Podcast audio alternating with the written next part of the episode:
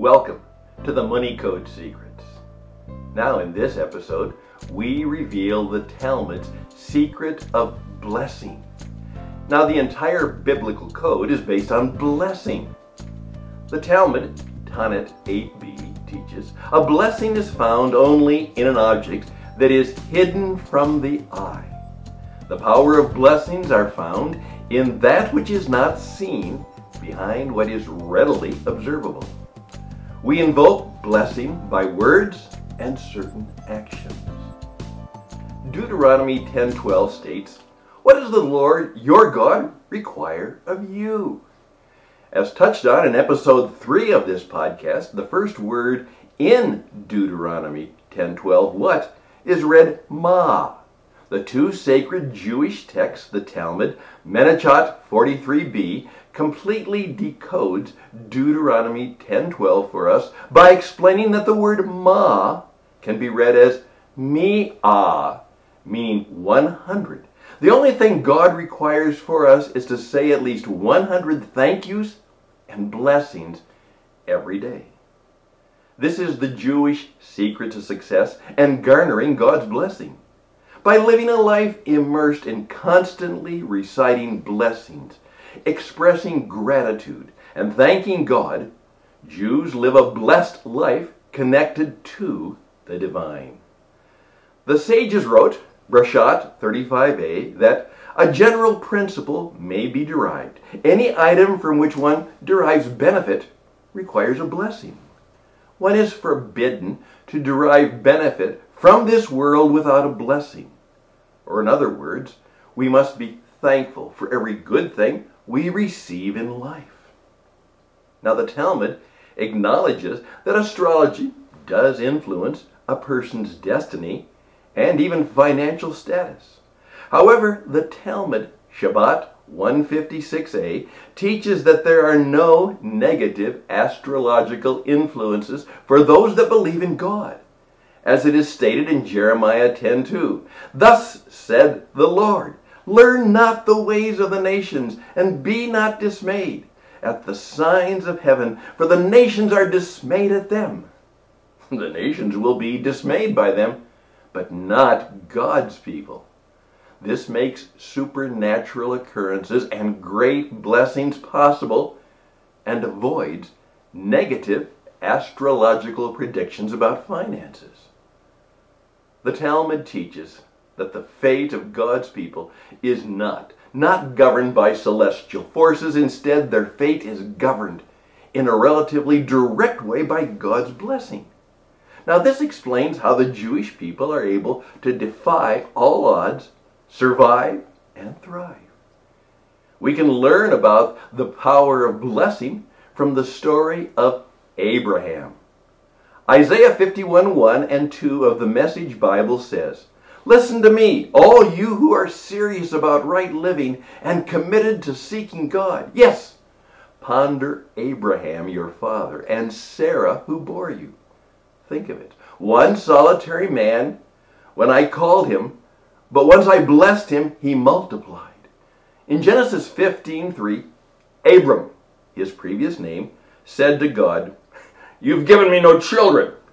The Talmud, Shabbat 156a states that Abram looked at his astrological map and according to the configuration of his constellations, he decided that he was not fit to have a son. In addition, his wife Sarai, her previous name, was past childbearing age. Genesis 15:5 of the NLT states, "Then the Lord took Abram outside and said to him, Look up into the sky now Rashi on Genesis 15:5, Genesis Rabbah 44:12 decodes this message, explaining that the real meaning of this verse is go forth from your astrological speculations that you have seen by the planets that you will not raise a son. Abram, Abram, indeed, may have no son, but Abraham will have a son. Sarai may not bear a child, but Sarah will bear. I will give you other names, and your destiny, astrological map, will be changed. Genesis 17:5 of the NLT states, I'm changing your name. It will no longer be Abram. Instead, you will be called Abraham, for you will be the father of many nations. His wife's name, Sarai, was also changed, and then she would experience the miracle of childbirth despite her old age.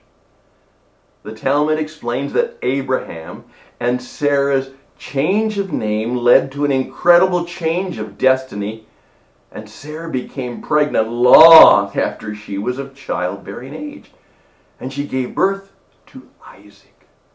Abraham became very wealthy, and his wealth increased with time.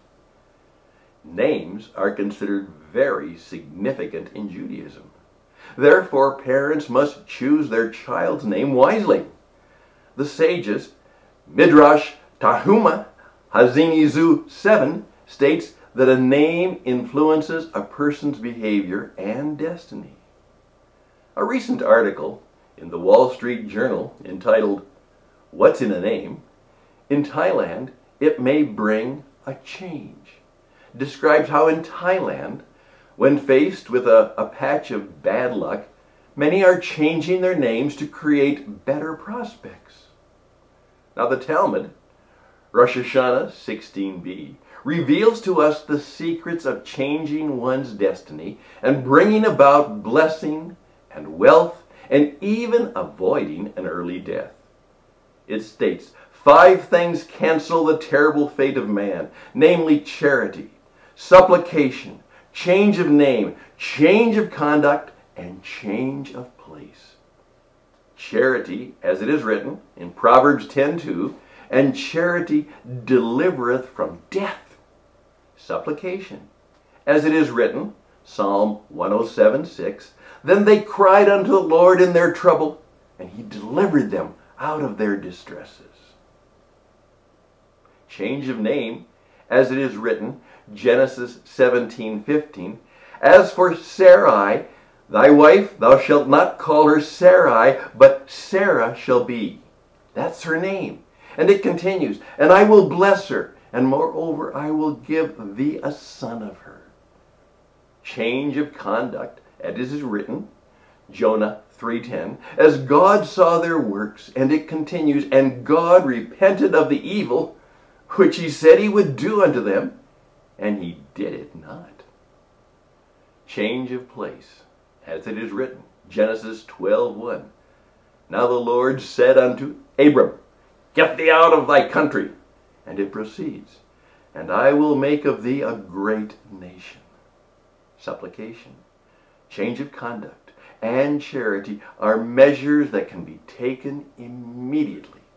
Change of name and change of place are more drastic measures that can be taken if needed. However, the correct place and the correct name must be selected. Now, there are several other actions and attitudes that garner God's blessings to become wealthy. Now, the Bible reveals that God is the one who gives one the power to succeed and get wealthy. Deuteronomy 8:18 of the Good News translation states this. Remember that it is the Lord your God who gives you the power, the very power to become rich. He does this because he is still faithful today to the covenant that he made with your ancestors.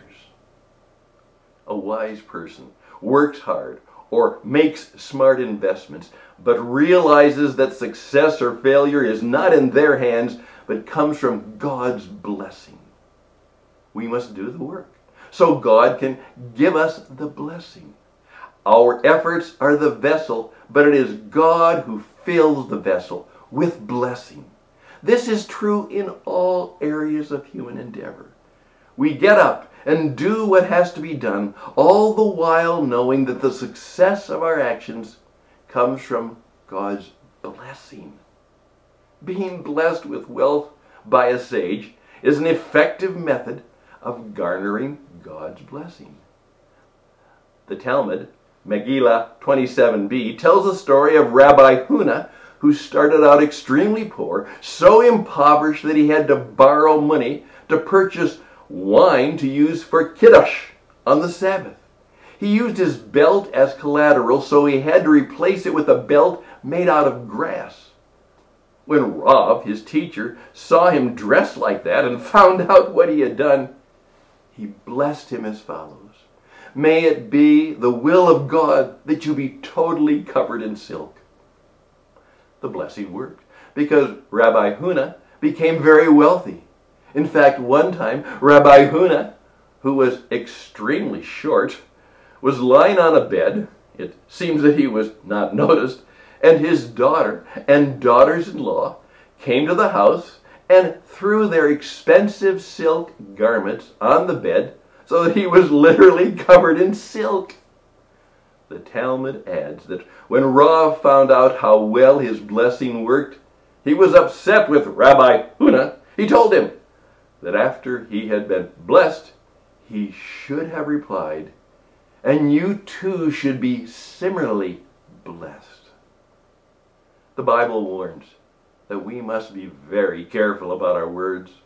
Words invoke blessings or curses, bringing about wealth or poverty, and life or even death. Proverbs 18:21 of the Good News translation says, "What you say can preserve life or destroy it, so you must accept the consequences of your words." God's word translation of the same verse says, "The tongue has the power of life and death." Isaiah 65:16 of the AMPC Bible says, "He who invokes a blessing on himself shall do so by saying, May the God of truth and fidelity bless me, because the former troubles are forgotten." The word invoke implies making an earnest request for, or to solicit for something, and it also means to put in effect or operation, or to implement. Even as God spoke the world into existence, we too can invoke blessings upon ourselves and upon others.